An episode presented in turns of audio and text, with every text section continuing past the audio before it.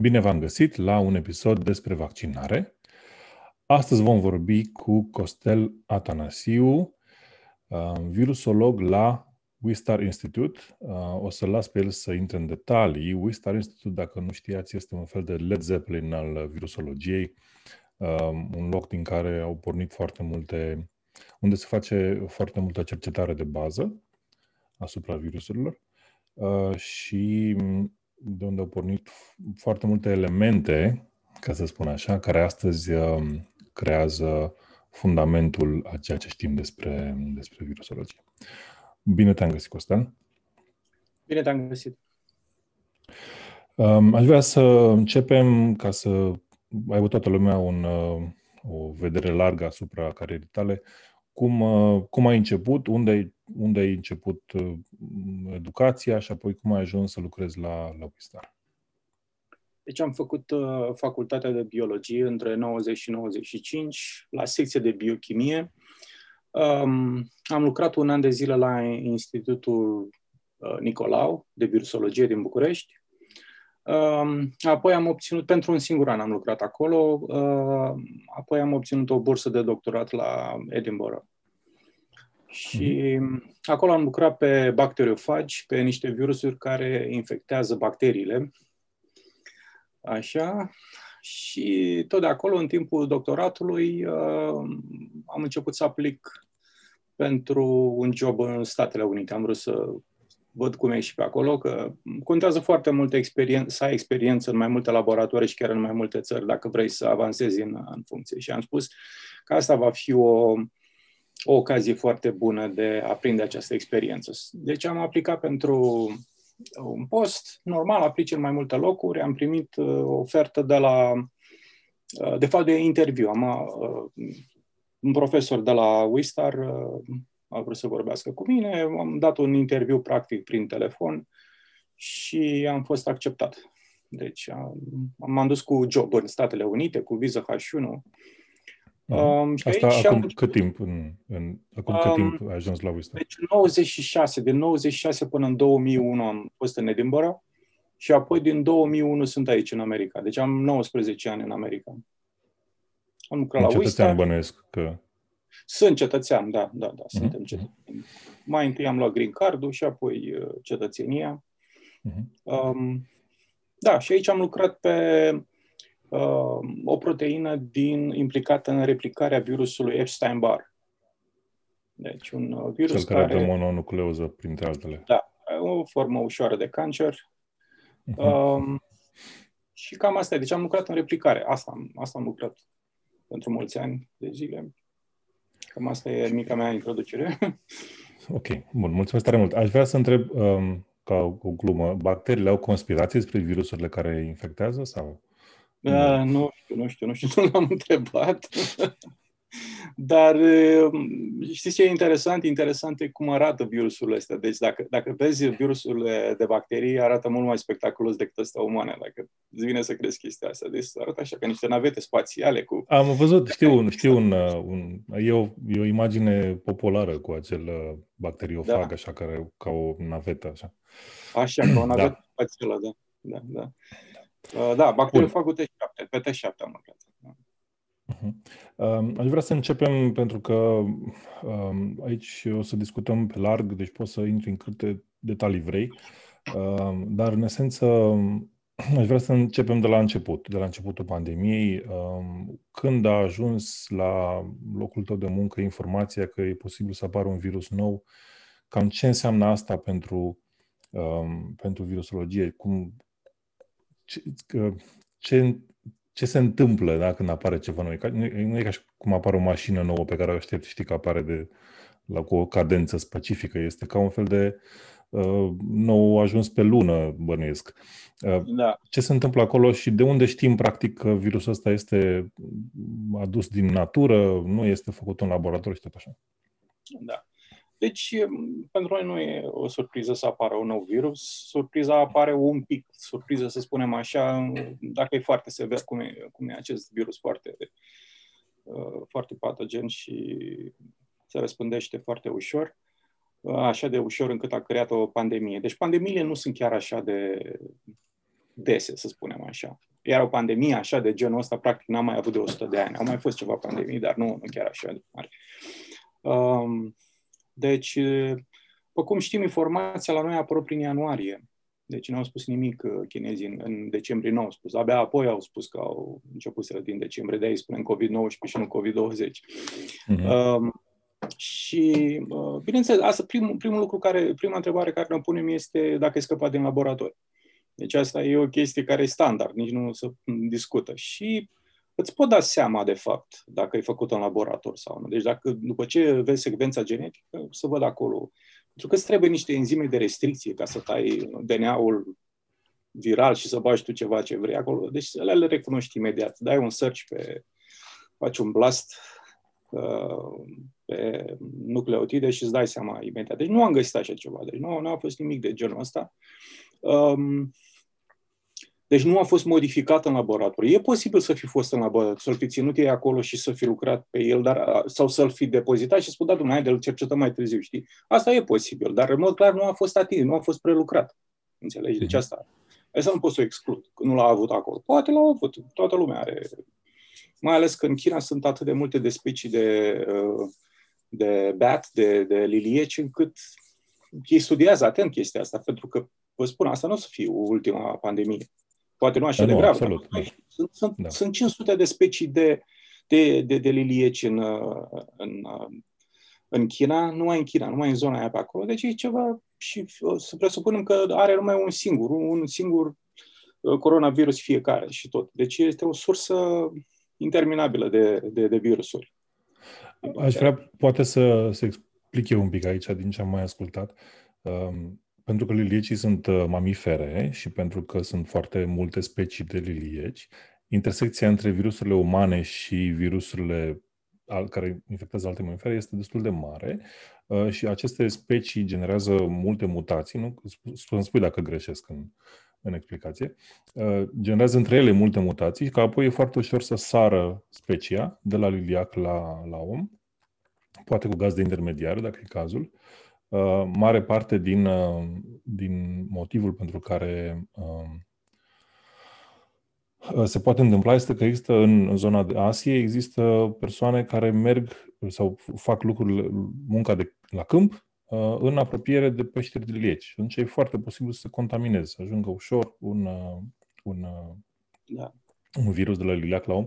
Și să nu uit, liliecii se mamifere, dar mai și zboară. Deci sunt mamifere zburătoare, ceea ce îi face să se deplaseze foarte ușor și să se împrăștie pe o zonă mare dacă e vorba de infecție virală, pe o zonă destul de mare. Da, deci din fericire în specia umană mutațiile nu sunt așa de multe aici. Cumva contează și gazda, deci nu numai virusul, contează și gazda în care se află. Și deci, exact cum ai spus, se produc mutații în lilieci se produc mutații mai dese decât în om. În gazele intermediare, iarăși se bănuiește că mutațiile au loc mai rapid. Și ideea este că, deci, care este toată chestia cu virusurile? Deci, celula umană are niște receptori care îi trebuie ei pentru diferite substanțe din afară să le face schimb de substanțe. Este o întreagă uzină acolo. Și ei profită, deci sunt niște paraziți, dacă poți să spui așa, virusurile sunt niște paraziți care profită de aceste porți de intrare, că nu poți să intri în celula aia oricum, doar pe acolo poți să intri, în porțile alea. Și reușesc cumva să se agațe de un astfel de receptor, adică să se lege suficient de puternic și pentru suficient de lung timp încât să fie introdus înăuntru. Deci ei vin tot timpul, deci noi venim în contact tot timpul cu virusuri de animale. De exemplu, dacă ai un câine, și stai lângă el și mai vine și te mai linge la gură un pic, înțelegi, ți-a și transmis virusul. Clar, deci nu se pune problema. Și virusurile care le intră în organism și încearcă să intre și nu poate să intre. Că nu se potrivește cheia lui cu ușa care o ai tu acolo, știi? Dar uite că probabilistic, din când în când, se mai întâmplă și chestia asta. Exact asta a fost în cazul cu coronavirusul ăsta. Deci, practic, el, din întâmplare, una din formele a găsit formula, mutația aia perfectă încât să se lipească de acest receptor uman ACE2 și de acolo asta e. Odată intrat în organism, în celulă, el își face treaba, dar dacă nu intră, e ca și cum nu l-ai avea. Deci dacă nu reușește să intre în celulă, este o cantitate mică și este eliminat pe partea altă, îl spine sistemul imun, îl mănâncă, deci nu are nicio șansă de supraviețuire. El trebuie să intre acolo și să multiplică fantastic de mult, adică față de doi, indiferent cât de mult iei tu la început, dar el își face la copii incredibil de multe. Aș vrea poate să atingem și asta, nu știu dacă e neapărat pe domeniul de expertiză, dar eu întreb ca oamenii care ascultă să aibă măcar mai multe opinii, dacă nu neapărat toate perfecte. S-au făcut acele teste PCR și a existat în comunitatea conspiraționiștilor, au circulat idei cum că testul PCR nu este bun pentru a diagnostica sau a identifica infecția virală. Și aș vrea dacă poți să explici cam cum funcționează un test PCR și ce țintește el, respectiv de ce știm că este o metodă eficientă de a identifica infecția. Da. Deci, mai întâi trebuie să ai secvența genetică a lui, deci asta este prima etapă. Odată ce ai secvența genetică, iarăși sunt tot felul de programe de calculatori. Bine, înainte făceam de mână, era o întreagă nebunie, dar acum este simplu, bagi secvența virusului respectiv și apoi cauți niște secvențe unice. Și găsești. Înțelegi? Și atunci te legi de acea zonă. Deci pur și simplu enzimele aia, polimeraza aia care multiplică, care copiază informația, care o găsește în virus, deci așa. Pentru că, deci, hai să fac o paranteză, copiile alea sunt așa de puține că nu le vezi așa ușor, înțelegi?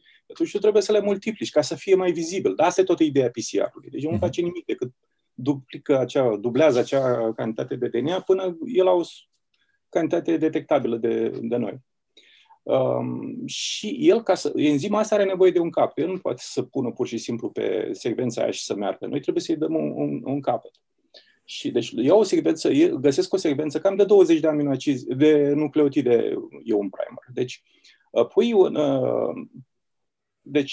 vezi care este secvența, e o secvență complementară, că știi, adenina se leagă cu guanina, citozina adenina cu timina și guanina cu citozina. Deci cele patru cărămizi esențiale ale DNA-ului și la RNA e un pic diferit, în loc de timină este uracil, asta nu contează. Dar, deci, e un capăt de o secvență din asta de nucleotide, cam de 20 de baze și, practic, dacă este complementar, ea se va lega exact de zona respectivă. Deci una dintr-un capăt și una din alt capăt, că ele merg așa, în direcție opusă, știi? Deci ea merge întotdeauna de la 5' la 3'. Așa zice, în capătul din stânga noi întotdeauna notăm 5'. Și așa merge polimeraza și merge și în direcția opusă.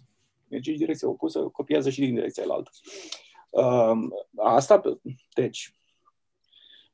Deci, odată, de ce eu sunt sigur, de exemplu, că știu că s-a atașat unde trebuie? Pentru că ți-am spus, aleg acest 20, 21, 23, cam aici de nucleotide și știu că nu se mai poate atașa și în altă parte. Deci ideea, conspirația asta că se poate atașa oriunde și îți dă seama, asta nu e chiar așa. Deci tu îl alegi în așa fel încât să fie exact acolo. Și poți să le muți. Deci nu toate PCR-urile sunt la fel. Deci unii poate au luat o anumită secvență, alții au găsit altă secvență. Ideea este să fie, într-adevăr, acea secvență de nucleotide trebuie să fie foarte diferită. Să fie atât de diferită încât să fii sigur că se leagă numai acolo, numai aici și în altă parte. Înțelegi? Asta este ideea. De asta căutăm noi în bază de date, să vedem unde e. Și deci, odată ce a plecat această reacție, practic, se multiplică. Într-adevăr, ce spune lumea, deci iau ceva informații în genul că poate să-ți dea și rezultate negative. Dacă pui prea multe cicluri de reacție, deci în pe la 30-40 de ciclu, cam. Deci de fiecare dată se dublează. Deci 2 la puterea 30, 2 la puterea 40. Asta este numărul de copii, practic, care îl găsești acolo. Deci... Dacă faci prea multe multiplicări, e posibil să apară un fals negativ asta. Deci este fals negativ. Dar tocmai asta e ideea. Noi asta facem, adică cum ne păcălim noi înșine. Nu? Deci noi acest PCR trebuie optimizat. Când ai nevoie, când vorbești din ăștia de primer noi, trebuie să optimizezi. Când vorbești de un nou substrat, un nou DNA sau RNA, este iarăși, trebuie să optimizezi. Deci este o prostie să te gândești că toată lumea așa s-au vorbit toți din toate țările să pună la cap o astfel de manipulare. Deci nu cred. Este aproape imposibil chestia asta. Oh, cu siguranță imposibil. Era un studiu care spunea că mărimea maximă a unui grup de conspiratori trebuie să fie 2. Da, așa este. La mai mult de 2 deja... Bine, e și gluma aia cu 3 oameni poți ține un secret dacă 2 sunt morți. Dar erau, practic, pe măsură ce erau mai mulți conspiratori într-un grup, șansele ca mai multe persoane să afle creștea exponențial, practic, și strica toată combinația. Da. Bun, ok. Deci putem să concluzionăm că există aparate PCR care poate au calibrări diferite, dar fundamental toate identifică virusul SARS-CoV-2 o secvență genetică din el, conform cu principiile PCR, și dacă ai acea secvență identificată și ți s-a extras mostra din nas sau de unde s-a extras, e clar că ai o infecție. Da. Deci mai este o etapă. Deci hai să fac o precizare, așa un pic mai tehnică. Da.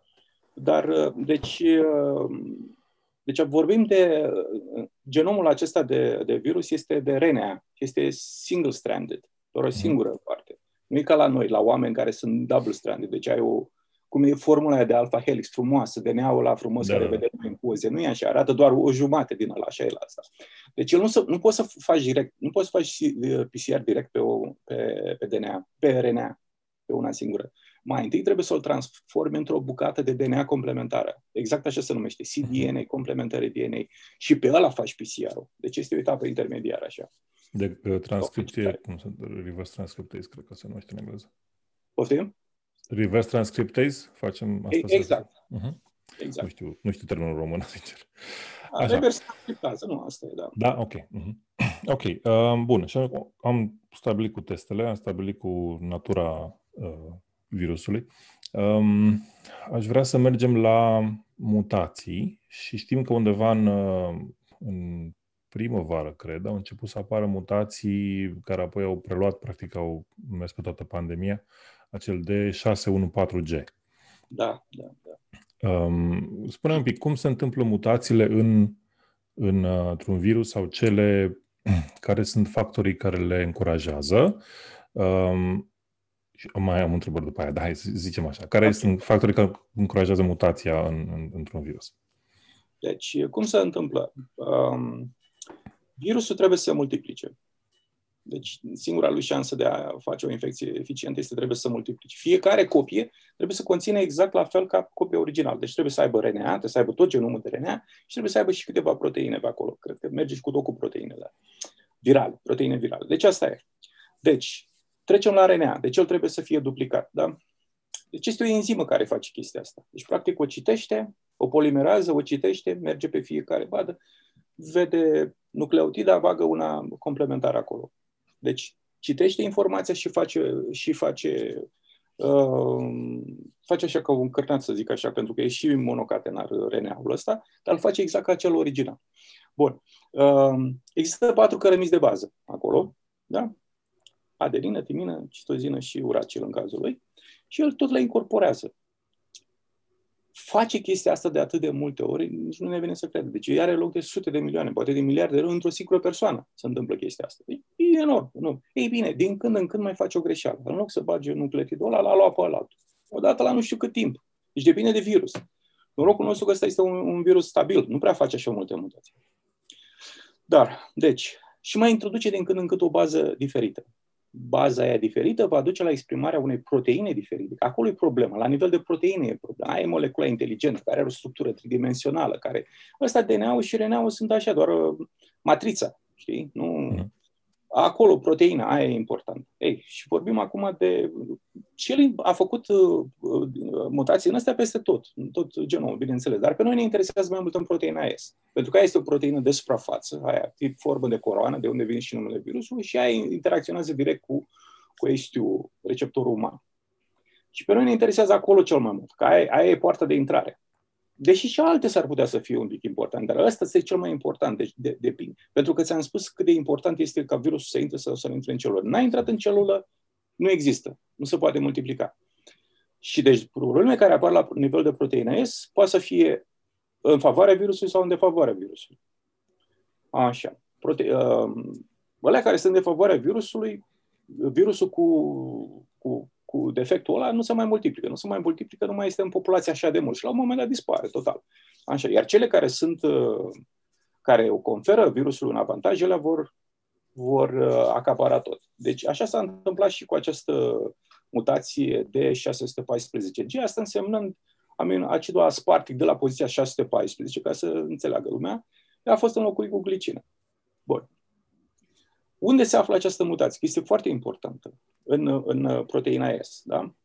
Deci nu este chiar în receptor binding domain, exact zona aia care interacționează direct cu S2. Că nu toată proteina S interacționează cu S2. E o parte, că are și o formă tridimensională. Să zic aici, aici ar fi interfața. Asta este RBD-ul, receptor binding domain.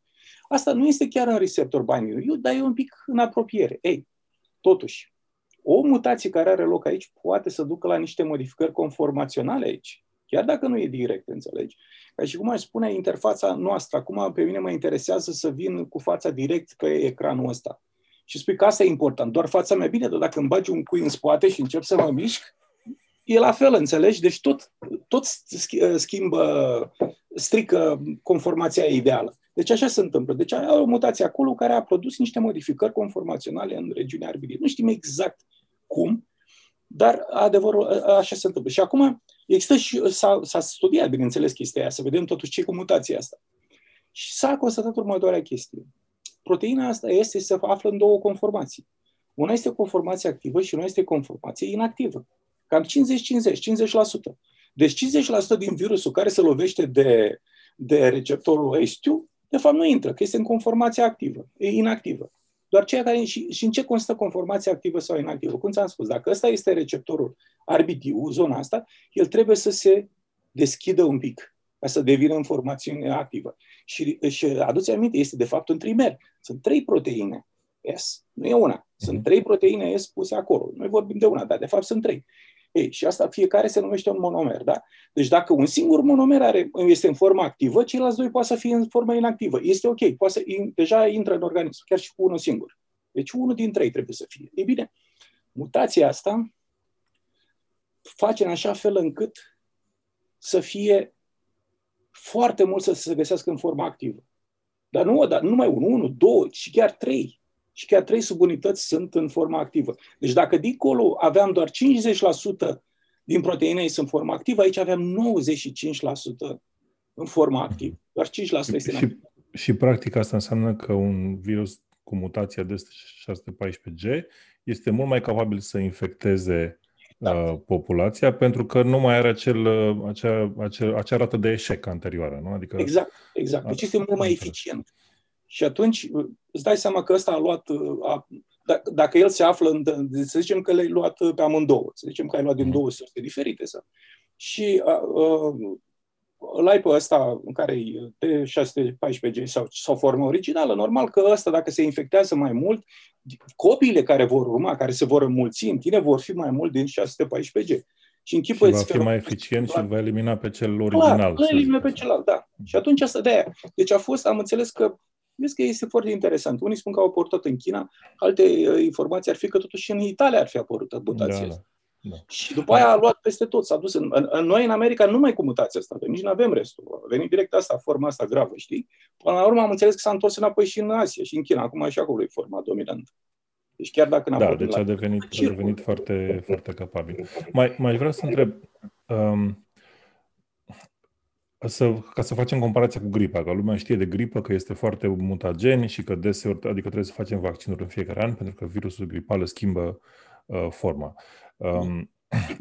Care este comparația bună între virusurile corona și mutațiile lor versus virusul gripal și mutațiile lor, mutația lui, ca să ne dăm seama de, ca să zic așa, un factor de mutație, adică de ce e nevoie de un vaccin gripal în fiecare an și poate că nu va fi nevoie de un vaccin anti-COVID-19 modificat în fiecare an? Da, nu se compară rata de mutageneză. Deci la virusul gripal este mult, mult mai mare decât la coronavirus. Deci are și o activitate, din câte am înțeles, enzimele, polimerază asta care, ți-am spus, copiază informație genetică să facă o dublură de RNA viral, de genom viral, are și activitate de, se numește, de proofreading. Se întoarce înapoi și verifică să vă n-am făcut vreo greșeală. Și le mai corectează. La coronavirus. Da, și le mai corectează. Tot mai scapă. Vezi, tot mai scapă până la urmă. Dar faptul că vine și le mai corectează reduce foarte mult din rata asta. Plus este un virus mare, înțelegi? Și astea mari sunt mai stabile. Deci are 30.000 de baze nucleotidice. E mult pentru un virus, înțelegi? Și astea cumva sunt mai stabile. Nu aș putea să spun exact de ce, dar sunt mai stabile. Deci avem noroc că nu este și atât de variabil. Deci pe cât că este infecțios și toate necazurile astea și anticorpii nu țin decât câteva luni și măcar asta e singura veste bună, că este stabil, cât de cât stabil. Și nu cred că va fi nevoie să facem în fiecare an ca la asta, nu. E posibil din alt motiv, dar nu din asta. Din motiv de imunitate, da. Mă gândeam acum la o comparație de genul un coronavirus e ca o corporație. Dom'le, e acolo construită, are 1.000 de angajați, are proceduri și procese și tot nebunii și gripalul e ca un SRL care supraviețuiește la o zi la alta dacă și-a plătit taxele, dacă n-a plecat omul principal din companie și tot așa. Asta o comparație. Da, nu, e bună comparația. Așa este, boala e stabil, exact cum ai spus, ca o unitate bine pusă la punct, așa ca o corporație. Iar ăsta la altul este atât de diferit încât, practic, anul viitor ai alt virus. Organismul nu mai recunoaște. Tu ai anticorpii de anul trecut. Să nu înțelegi greșit. Deci anticorpii rezistă de la un an la altul, rezistă și chiar și mulți ani, dar nu mai recunoaște. Este ca și cum ar fi alt virus. Nu mai poate. El are și el o complementaritate, ți-am spus, trebuie să... Anticorpul ăla se protejează exact cu antigenul, cu proteina de suprafață. Nu se poate atașa oricum. Da. Ok. Și acum ne apropiem, aș vrea să trec mai întâi prin vaccinuri și să ne explici un pic procesul mRNA și poate intrăm și în celelalte, că sunt mai multe tipuri de procese de creare a vaccinurilor. Unele, cele licențiate sunt gata, le știm, dar mai sunt și unele care sunt candidate, vin din urmă. Și apoi mergem la noua mutație, cele două nouă mutații, apropo. Deja sunt foarte populare mutațiile. Deci hai să începem cu vaccinurile.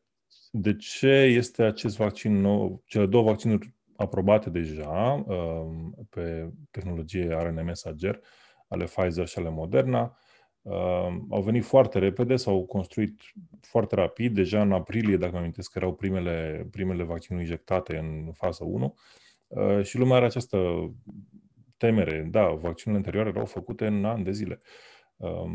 Poți să ne expui un pic, cum să spun, care este tehnica, tehnologia, conceptul din spatele acestor vaccinuri și de ce permite el să se creeze vaccinul așa de repede? Deci, tehnologia aceasta este foarte rapidă, cum să vă spun eu, există un motiv foarte bun pentru că este rapidă. Deci, în general, se introduce un virus atenuat, deci îl fierbi, îl inactivezi cumva, îi pui numai carcasa aia, știi, ca să stimuleze răspunsul imun, dar el să nu se mai înmulțească. Deci asta este ideea în general. După aia s-a trecut la altă fază cu subunit, deci băgai numai proteina virală, numai proteina S în cazul ăsta, o injectai sau părți din ea, nu trebuie să o bagi toată, băgai poate numai RBD-ul ăla, numai receptor binding domain, așa încât organismul să lupte și să formează anticorpi exact împotriva zonei acelei regiuni. Pe când asta, și asta durează să faci o proteină, durează să... inactivezi virusul, trebuie să-l crești mai întâi, după aia să-l inactivezi. Deci este un proces mult mai lung. Pe când aici introduci doar codul genetic pentru proteina respectivă. Deci noi, vaccinul ăsta conține numai RNA-ul mesager al proteinei S. Iar acest RNA mesager se poate sintetiza și într-un weekend. Deci ce au zis ei acolo, că era în aprilie, deja îți spun eu, ei într-un weekend l-au pus la punct deja, că nu asta e problema să faci, că îl sintetizezi artificial. Deci dacă aia, din nou, pornești tot de la secvența trebuie să ai secvența. Genetic, da. Secvența genetică a virusului. Odată ce l-ai, te-ai hotărât, da, ce fac? Proteina S. Bun. Care este secvența? Asta. Bun, hai să punem. Nucleotidă cu nucleotidă, îi pun acolo. E destul de mare. Are 1273 de aminoacizi. Asta înseamnă mulțit cu 3, cât vine acolo? 3700, cât o fi 800 de baze nucleotidice. Și pur și simplu chimic le faci. Nu este un proces biologic, un proces chimic le faci imediat, le pui acolo unul lângă altul și l-ai sintetizat. Asta este o chestie care se face ușor și repede. Înțelegi, atâta timp cât ai. De-aia merge așa de repede. Dar mai este o chestie. Deci s-a pus la punct această tehnologie cu mult înainte. Deci lumea crede că a apărut acum. Spune că este prima oară când a fost aprobat. Deci prima oară când este aprobat un vaccin pe bază de RNA mesager. Nu înseamnă că tehnologia a apărut acum 9 luni. Deci tehnologia asta a apărut prin anii 90. Teoretic a apărut prin anii 90. Atunci a fost primii. Au încercat să facă ceva, să pună în practică. N-au reușit. Îi săreau prea mult. Mai trebuiau niște etape rezolvate, înțelegi? Pentru că ăsta, RNA-ul mesager este foarte, foarte sensibil. Îl degradezi imediat. Asta e cea mai mare problemă. Deci... De asta știu că degradarea RNA-ului este unul dintre motivele pentru care trebuie ținut la rece și au durată destul de mică de timp la temperatură. Da, deci asta este. Deci proteina este mult mai rezistentă. Deci proteina, și nu vorbesc numai că menții vaccinul pe bază de proteină la frigider, nu neapărat asta, dar vreau să spun, în momentul când l-ai injectat, proteina rezistă suficient de mult să stea acolo în mediul ăla încât să stimuleze răspunsul imun. Pe când dacă ai băgat RNA-ul mesager, imediat se degradează. Răspunsul nici n-are timp, nici nu-l vede măcar. Deci el trebuie să-l vadă, zic, am un invadator, ia să fac eu niște anticorpi împotriva lui. Și asta e parte din motivul pentru care vaccinurile curente au acea structură nano cum exact. Am scris azi cuvântul, lipide nanoproteică. Deci e un strat ca, cum să spun, arată ca membrana virală sau ca membrana, cum să zic eu, orice celulă are o membrană de lipide. Așa sunt membrane, cu formă lipidică. Și pui acolo ca într-o bulă și îl ții și ele protejat acolo. Suficient cât să ajungă până la celulă. Asta e problema, că din momentul în care ai injectat și până ajunge în citoplasma celulei, el trebuie să reziste săracul, înțelegi? Că altfel nu face nimic. Și, da, deci tehnologia asta este tehnologia viitorului. Deci asta se va, pe asta se va merge. Vă spun, nu se mai treacă, nu mai venim înapoi la el alt. Da, asta mă gândeam că n-am avut... să zicem, din anii 50, de când s-a făcut vaccinul antipolio, a fost practic acel golden age al vaccinologiei și tehnicile cam acolo, din anii 50 până anii 80, s-au dezvoltat diverse tehnici care să ajute vaccinarea să se facă vaccinurile potrivite. După care, mă rog, în anii 90 am venit cu HPV-ul și apoi am trecut la asta ar fi virus-like particles, cred că zic bine. Și apoi am trecut la, acum practic venim cu mRNA. Și știam despre Moderna și despre unele companii care lucrează acum pe mRNA, care sunt în primă linie pe vaccinare. Știam că lucrează foarte mult pe imunoterapia anticancer. Și aici mi se pare mie interesant că, practic, aplicația de vaccin este una secundară a aplicabilității pe care are această tehnologie în tumorurile canceroase. Deci e o chestiune care cu siguranță va avea mult viitor. Da. Și, cum să spun, în cazul mutațiilor, să spunem că mutațiile astea sunt atât de grave încât vaccinul nu mai este atât de bun, poate imediat face, deci iarăși, într-o după-amiază, într-un weekend, fac alt vaccin, înțelege, altă secvență. Și dacă au totul pus la punct, este doar o chestie de cât să produci, masiv să ajungă la toată lumea, dar să-l pui la punct de vedere tehnic este foarte simplu. Deci vaccinul pe bază de RNA mesager răspund cel mai bine la o pandemie, să fac foarte repede. Eu mă mir că celelalte au fost făcute, au reușit să le facă și pe alea foarte repede. Dar ăsta cu RNA mesager nu, absolut deloc. Noi știam de asta, pentru că soția mea este tot virusolog și chiar lucrează cu cel care a patentat acest RNA mesager. Înțelegi? El știam numele, dar am uitat. Drew Weissman, dacă ai auzit de el. Așa, deci el lucrează la UPenn aici. Se întâlnesc tot timpul. 2 ani. Nu lucrează în laboratorul ei, dar fac tot timpul meeting-uri împreună. Și ea îmi spunea de tehnica asta de RNA mesager. Deci, practic, când a început campania, spunea să vezi că o să pună la punct ăștia pe bază de RNA mesager, că e foarte rapid. Și așa e, așa s-a și întâmplat. Deci durează mai mult verificarea, cum să spun eu, testarea populației. Deci când faci fazele 1, 2, 3, deci ele, acolo se durează mai mult, pentru că și-au făcut teste pe foarte multă lume de data asta. Deci, în general, să facem în prima fază toacă 20-30 de persoane, după aia ajunge la câteva sute și la urmă pe 3, 4.000, 5.000 maxim. Ia, acum, faza a treia a fost pe 40.000, pe 35.000 de oameni, adică mamut. Tocmai pentru că era o tehnologie nouă și vreau să fie sigur că e bine. Înțelegi? Asta a fost toată ideea.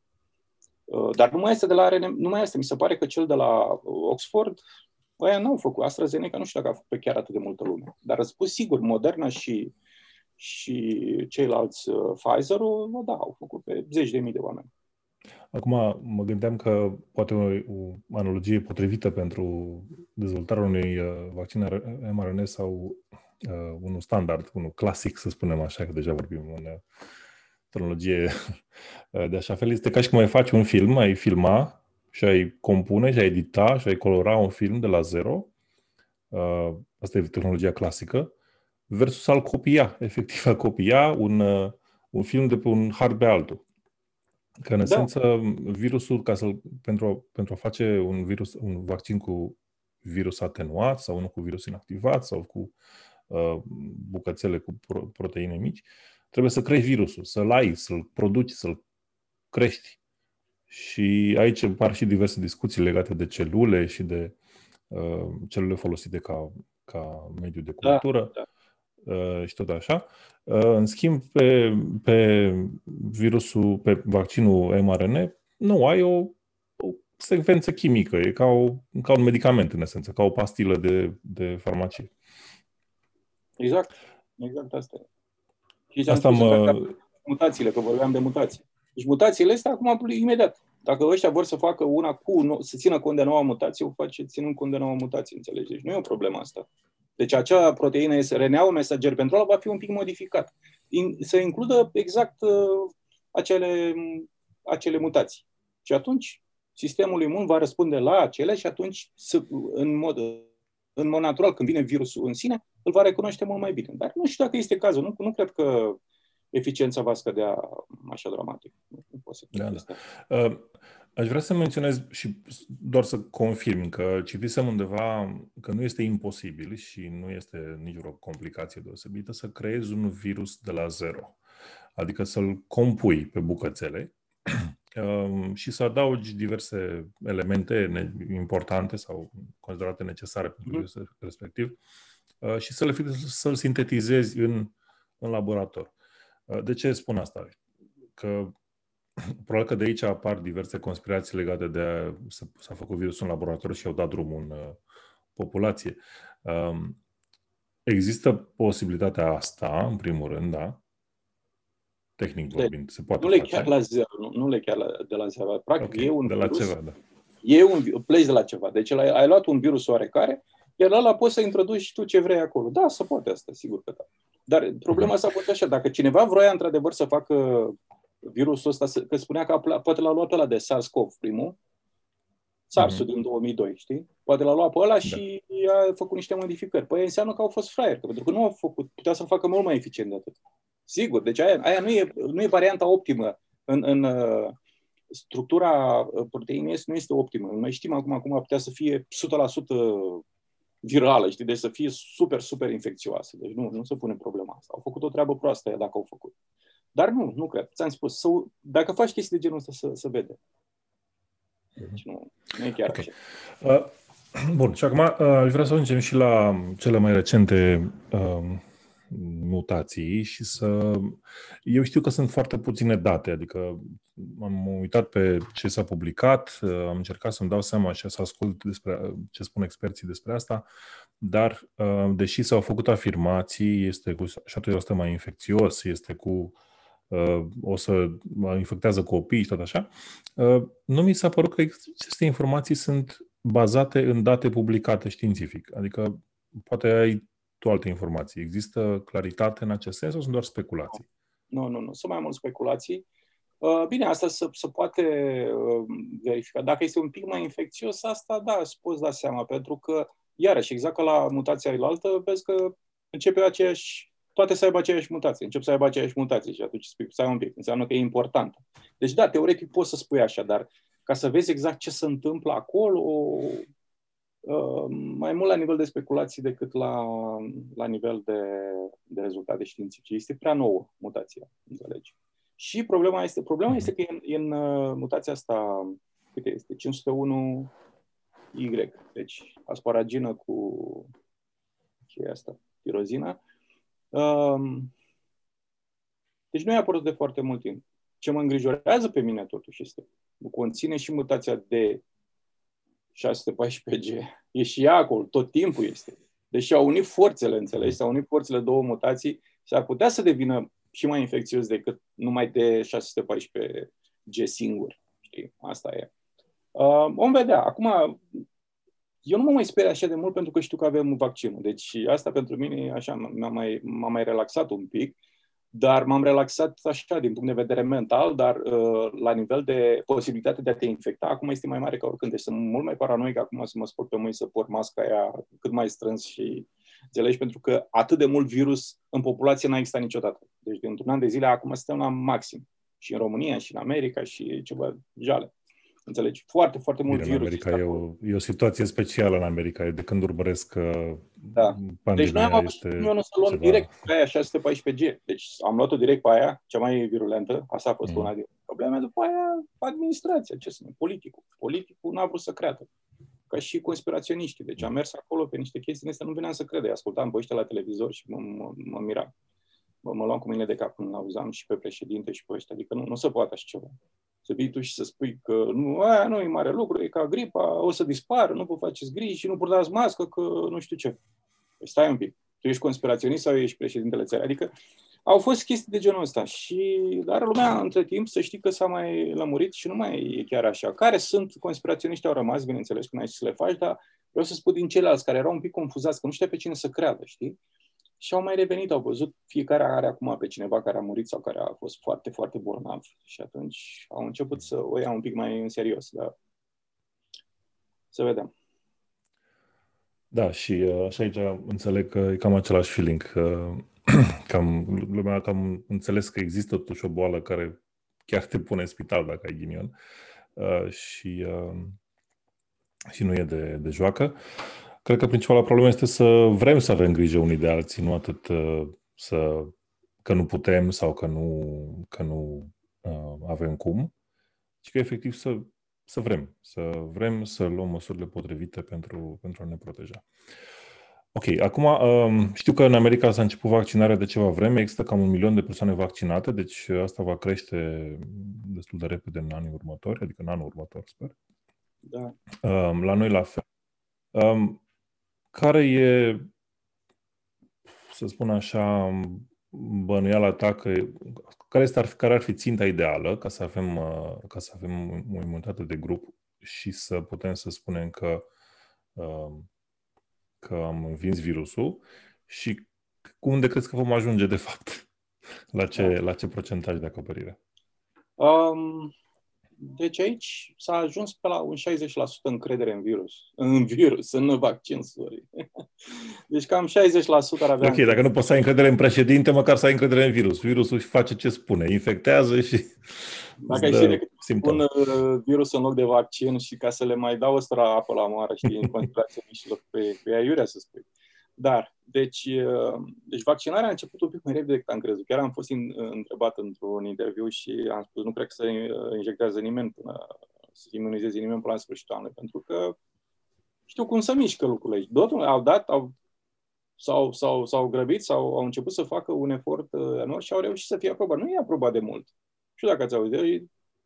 Unul ăsta de la Moderna... Știu, are 2 săptămâni, cred că. 2 săptămâni, cel mult. Și asta nu a fost aprobat, a fost o recomandare de la FDA, după aia CDC-ul trebuia să acopere și să aprobe și m-am gândit că o să dureze mai mult. Nu, s-au mișcat repede și uite că au reușit totuși în săptămânile astea chiar să vaccineze câțiva, ceea ce este bine, deci să mișcă repede. Care era întrebarea? Deci ce mai vrei tu să mai afli? Întrebarea e cam cât ar trebui să fim vaccinați și la cât vom ajunge de fapt. Deci toată lumea vorbește de 70%, cam asta ar fi 70% din populația dacă are anticorpi, atunci am ajuns la imunitate de turmă. Asta este un pic, să știi,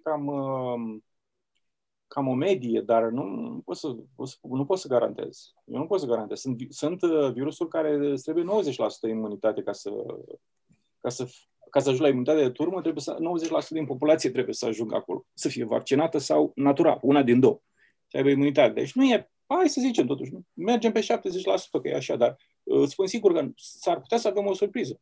Știi, să avem, oh, stai cum, tot n-am ajuns acolo, știi. Deci, trebuie să fie, deci cum să spun, dacă ăsta are 95%, zice că are eficacitate, hai să zicem că se duce la 90%, după mutațiile astea, na. Deci trebuie măcar 80% să fie injectați, vaccinați, ca să ai un 70% cu imunitate, știi, dacă eficiența asta nu e atât de mare. Dacă știi, unii nu vor face și anticorpii, da. Tot așa, da. Nu e 100%, da. Și nu știu, zău, n-aș putea să spun unde se va ajunge în realitate, cam. Deci dacă la 60% suntem de la 60% acum, asta înseamnă că o să obținem vreo, poate un 50% și ceva imunitate, care nu e suficientă. Dar să sperăm că lumea le va veni minte la cap un pic. Chiar vorbeau aici niște politicieni, dar văd că nu se mai aud în ultimul timp. Eu vreau să-i stimuleze financiar, au zis. Nu pare corect și eu să facă iar scandal ăștia de la, cu conspirațiile, dar au spus, dom'le, oricum aici se dau tot felul de stimulente pentru că economia s-a dus în jos, știi, și peste tot în lume, totul e închis, normal. Da. Și să mai dă câte un cec, încât 1.000, 2.000, cât îți mai dă pe acolo și să spună, domnule, în loc să renunțe la ăsta cum ar veni, să spună, bă, nu vă mai dăm nimic, dar după aia, știi, să o formulezi altul. Îți dau banii ăștia dacă faci... Așa, și s-ar putea să mai convingă un 10-15% poate în felul ăsta, pentru că pentru multă lume $1.000 înseamnă mult, știi? Și nu știu cum, nu poți să-i forțezi, ai văzut că toată lumea, deci ideea asta de vaccinare obligatorie este scoasă din calcul. Nu funcționează, nu poți să faci chestia asta, dar nu știu sigur dacă ajungem acolo la acea imunitate de turmă atât de repede. Poate ajungem. Poate nu e nevoie, poate nici măcar nu trebuie 70%, poate o ajungem la un 60%. E posibil și asta, ți-am spus, noi nu știm. Asta o afli după. Deci retroactiv îți dai seama cât a fost, la ce valoare s-a atins imunitatea de turmă, dar nu prea poți să știi înainte.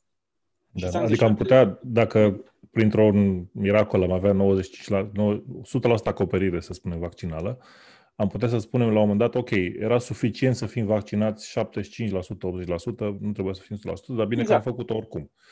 Da. Da. Și eu știu, auzisem un expert spunând că probabil că nu vom scăpa de SARS-CoV-2, va deveni un virus endemic și că ne vom putea aștepta în timp să ne mai întâlnim cu el. Bine, acum avem un vaccin, avem două vaccinuri, probabil că vom avea vreo 5, 6, 7 până la urmă și cei care vor să vaccineze vor vaccina. Dar există și această idee că până la urmă virusul va face mutații astfel încât să devină mai slab, să devină endemic cum sunt celelalte 4 coronavirusuri, da? Da. Și să fie ușoare, să fie așa o răceală comună, să nu fie o problemă semnificativă.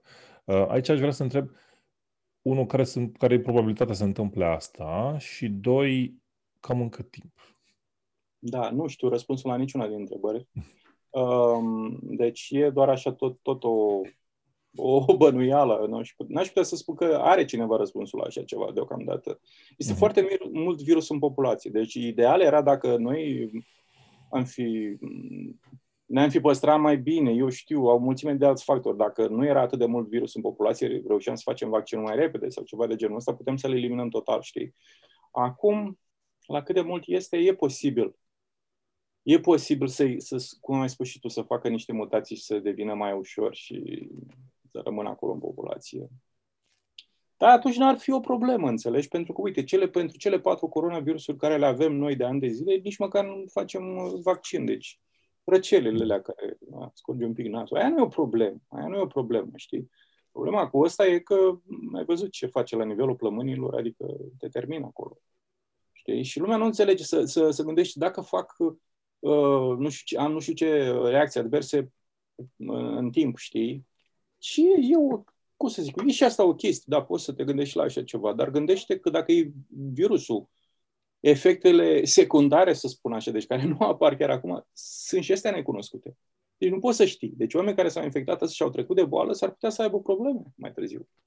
Plămânii lor nu mai sunt afectați. Mai ales cei care au suferit foarte mult de cei care au trecut așa prin boală serios. Știu cazuri de sportivi care ajunseseră să se plângă de simptome de, cred se numește, COVID pe termen lung, cred, în română, nu știu exact care e termenul, acele simptome post-infecție, care sunt foarte heterogene și complexe și erau sportive, adică nu erau, cum să spun eu, sedentar și cu supraponderal și care să zicem că sunt la un fel de risc, un minim de risc, dar ei erau sportivi, erau bine antrenați, erau plămânii puternici și totuși au probleme în continuare de la infecție. Deci e o ruletă interesantă infecția și prefer vaccinarea, sincer, cu toate efectele ei adverse minore. Ok. Cred că putem să încheiem. Mulțumesc tare mult. Aș vrea să întreb, unul, dacă te vei vaccina și când, dacă știi, cam care este prioritatea pentru... Nu mă vaccinez absolut, nici nu mă gândesc că mă vaccinez cât se poate de repede. Cât se poate de repede, fără nicio problemă. Nu știu când... Ai vreo preferință la vaccin? Că lumea acum se întreabă dacă sunt două vaccinuri pe piață. Deci am tot vorbit despre... Că m-a întrebat lumea... Erau numai două vaccinuri atunci, știi? Nu mai aștepta Pfizer și de la Moderna. Nu am nicio preferință între ele. Pentru că sunt exact aceeași tehnologie, nu văd care ar fi problema. Au aceeași eficiență, deci tot pe la 95% sunt amândouă, deci nu ai absolut niciun motiv pentru care să prefer pe unul față de celălalt. Eu recomandam, că am vorbit cu cineva care avea așa cât de cât putere de decizie în România și am spus, doamne, eu v-aș recomanda că se poate să luați pe ăla de la Moderna, dintr-un singur motiv. E mai ușor de menținut.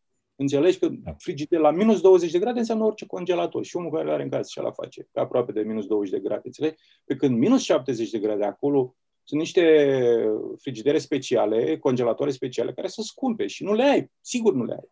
Deci 15.000 de euro bucata, știu că am verificat cât costă un frigider. Exact, faci atâta investiție. Asta a fost singura chestie. Lumea cumva a înțeles că ăla e mai bun, ăla de la Moderna. Nu, n-am spus asta, n-am niciun motiv să cred că ăla de la Moderna e mai bun că ăla de la Pfizer, știu. Asta e. Mai ales cei cu care au, cum le zice, alergii. Așa? Eu cred că ăsta va fi cel mai puțin alergen. Ăsta cu RNA messenger va fi cel mai puțin. Pentru că celelalte, știi, le mai creșteai în nou, le mai creșteau nu știu unde și cât vrei tu să le purifici, n-ai cum să le purifici total. Și atunci chiar și o mică cantitate. Cei cu alergii le fac la niște cantități la nivelul ăsta, molecular, știi? Deci nu trebuie să-l simți, înțelegi? Și cred că pentru ei vor avea reacție mult mai puține decât în cazul ăsta. Și știu că a fost că să abordez și problema asta cu... Au fost două cazuri, parcă nu mai știu dacă am mai abordat în timp. 3 în total. De la Pfizer, de da? Da. Cu niște alergii foarte puține. Doamne, ăia aveau niște alergii atât de mari încât stăteau cu țeringa în buzunar, înțelegi? Să-și bage antialergenicul. Deci nu era ok. Ei fac alergii de la orice, înțelegi? Nu, tu dacă ai avut alergii la polen, la nu știu ce, nu cred că o să faci tu la așa ceva, înțelegi? Dar e bine, am spus, dacă știi că ai, fă-o în spital. Nu, că aici se face și la orice farmacie, înțelegi? Te duci și îți face farmacista. Nu așa. Dacă știi că ai alergii, fă în spital, spune-le dinainte și se rezolvă și problema, să fie pregătiți. Și să vehicula problema aici în America, ideea că să le dea antihistaminice înainte de asta. Le dai cu jumătate de oră înainte și previi. Înțelegi? Celor care se știu cu istoric de alergie, adică. Deci, da, să le dea preventiv. Pentru că astea apar pe moment, într-o jumătate de oră acolo, nu mai mult de atât, deci nu se apare. Și se rezolvă și asta, adică trebuie să te gândești, știu oameni care au reacții din astea alergice puternice și nu e ușor și nu e plăcut. Înțelegi? Deci ei înțeleg, frica aia o înțeleg, dar să te gândești și la riscul ăsta, la altul, cu virusul, joci ruleta rusească. Înțelegi? Poți să fii bine, dar poți să și mori sau poți să ai niște consecințe din astea foarte grave, știi? Deci asta rămâne. Așa e. Bun. Ok, bun. Deci am înțeles. Cu prima ocazie te vaccinezi și eu la fel, când mi-a venit rândul. Bun. Și dacă... mai vrea cineva să vadă ce... Am văzut că ai început să... Adică noi doi, ca să spun așa, nu ne cunoșteam înainte de pandemie, nu aveam contact. Eu am văzut că a apărut o persoană care vorbește despre virusologie public pe Facebook și am zis, ok, aici e ceva interesant de urmărit. Și cred că e... Că cu siguranță cred că e nevoie. Vreau să te încurajez din experiența mea de câțiva ani de făcut de vorbit despre vaccinuri în sine. Este și frustrant, dar are și niște beneficii, are și niște satisfacții. Și aș vrea să le spun oamenilor să te urmărească. Adică ai vreo altceva decât profilul personal, un site, o carte, un ceva de menționat. Nu m-am gândit niciodată serios la chestia asta, dar mi-am dat seama și eu cât de important este, pentru că foarte, foarte lume m-a contactat și pe pagina mea de Facebook și în articol. Oamenii chiar sunt interesați, înțelegi? Și le place că eu vorbesc într-un limbaj ușor, știi, ușor de digerat, pentru că, într-adevăr, chestiile astea sunt foarte complicate, înțelegi? Și oamenii vin, m-am uitat la televizor cum se prezintă știrile, într-adevăr, omul ăla care e medicul ăla sau cercetătorul, el vorbește, dar vorbește mai mult pentru colegii lui, nu vorbește pentru populație. Populația nu are cum să înțeleagă acele noțiuni, știi? Și atunci e bine să le iei de la început. Nu e ușor să condensezi așa de multă informație, să o și faci ușor de digerat. Dar fac tot posibilul. Acum nu știu dacă vine vreun profesionist pe acolo, zic că bă, aia nu e chiar așa. Eu știu că nu e chiar așa, dar o fac, mai reduc un pic din dificultate ca să înțeleagă omul. Știi, chiar dacă nu e la orice detaliu, logică, nu am dat toate detaliile acolo. Deci nu am altceva, dar mă gândesc să fac ceva ca să rămână, știi? Deci nu ca o chestie de Facebook și după aia te duci și cauți să vezi ce am spus atunci. Și să fie undeva unde poți să accesezi după titlu și să găsească tot acest informație. Și există, ca să întreb așa, ca pentru a, dincolo de fapt de expertiza ta proprie, dar de faptul că știi cu ce să mănâncă un virus și știi cum să distingi între fals și realitate. Cum te informezi? Care sunt sursele tale de informare în context? Cum îți găsești informații de calitate? Deci eu, cum să vă spun, merg direct la sursă, ca să spun așa. Deci mă duc pe PubMed și văd ce rezultate s-au mai publicat și mă duc direct acolo și îl citesc. Deci nu mă las... Nu iau că ce-a spus cutare sau cutare, adică nu mă interesează, deci eu mă duc direct acolo și îmi formez propria mea opinie. Am luxul ăsta pentru că înțeleg despre ce e vorba, nu chiar întotdeauna, uneori trebuie să mai citesc un pic mai mult ca să înțeleg despre ce e vorba exact, dar în general imediat extrag informația și pot să o explic și altuia, știi? Dacă mă uit pe chestii generale, nu foarte așa în amănunt cum găsesc în articolele publicate, mă duc pe situri iarăși oficiale, la CDC, la FDA, la ceva de genul ăsta. La ce îmi folosește mie informația din presă este că apare cât... Nu poți să urmărești tot și nici acolo. S-au publicat 80.000 de articole pe COVID. N-ai cum să le citești pe toate. Dar unul care a apărut și cumva cineva din presă află o altă chestie, o altă mutație, ceva, atunci mă faci, aia e să mă duc să o caut pe PubMed. Știu ce să caut pe PubMed, cum ar veni, știi? Deci la asta este bună. Altfel, este foarte, foarte, foarte greu să găsești site-uri care să spună, în care să ai încredere. Deci eu înțeleg lumea. Înțeleg lumea că este atât de confuzată, dar trebuie să înțeleagă că trebuie să meargă cât de cât pe oficial, nu pe ce spune unul și altul. Chiar dacă și oficialii sunt, unii sunt politicieni, unii au interesele lor, chestii de genul ăsta, e mult mai probabil că informația să fie adevărată decât ce spune un oarecare pe Facebook sau pe YouTube. Da, pe internet, da. Corect. Ok, mulțumesc tare mult pentru discuție. Sper că a fost utilă și că cei care ne ascultă vor învăța mai multe. După cum vedeți, e complicată virusologia. Mulți termeni... Pentru mine nu sunt noi, pentru că ascult câteva podcasturi despre virusuri, însă sunt convins că sunt câteva noutăți. Dacă, să știți, fundamental vorbind, dacă aflați niște termeni noi, este foarte ok să căutați și să verificați informația pe care o spune Costel sau o spun eu și să vedeți că în cele numai experții știu ce spun. Asta este baza. Adică experții care vorbesc despre un subiect în care sunt experți nu o să zică, nu o să zică greșit informația. O să o spună poate că tehnic sau poate mai puțin clar, însă de cele mai multe ori va fi corectă. Asta o spun așa, pentru că am avut ai spus despre receptor binding domain și chestiuni pe care le-am explicat în discuție, însă nu totul trebuie să fie explicat. E bine uneori să mai lași loc de curiozitate. Mulțumesc tare mult! Cu plăcere! Și sper să ne revedem când termină pandemia, ca să ne lăudăm cu anticorpii noștri. Așa, asta e foarte bună. Chiar vreau să...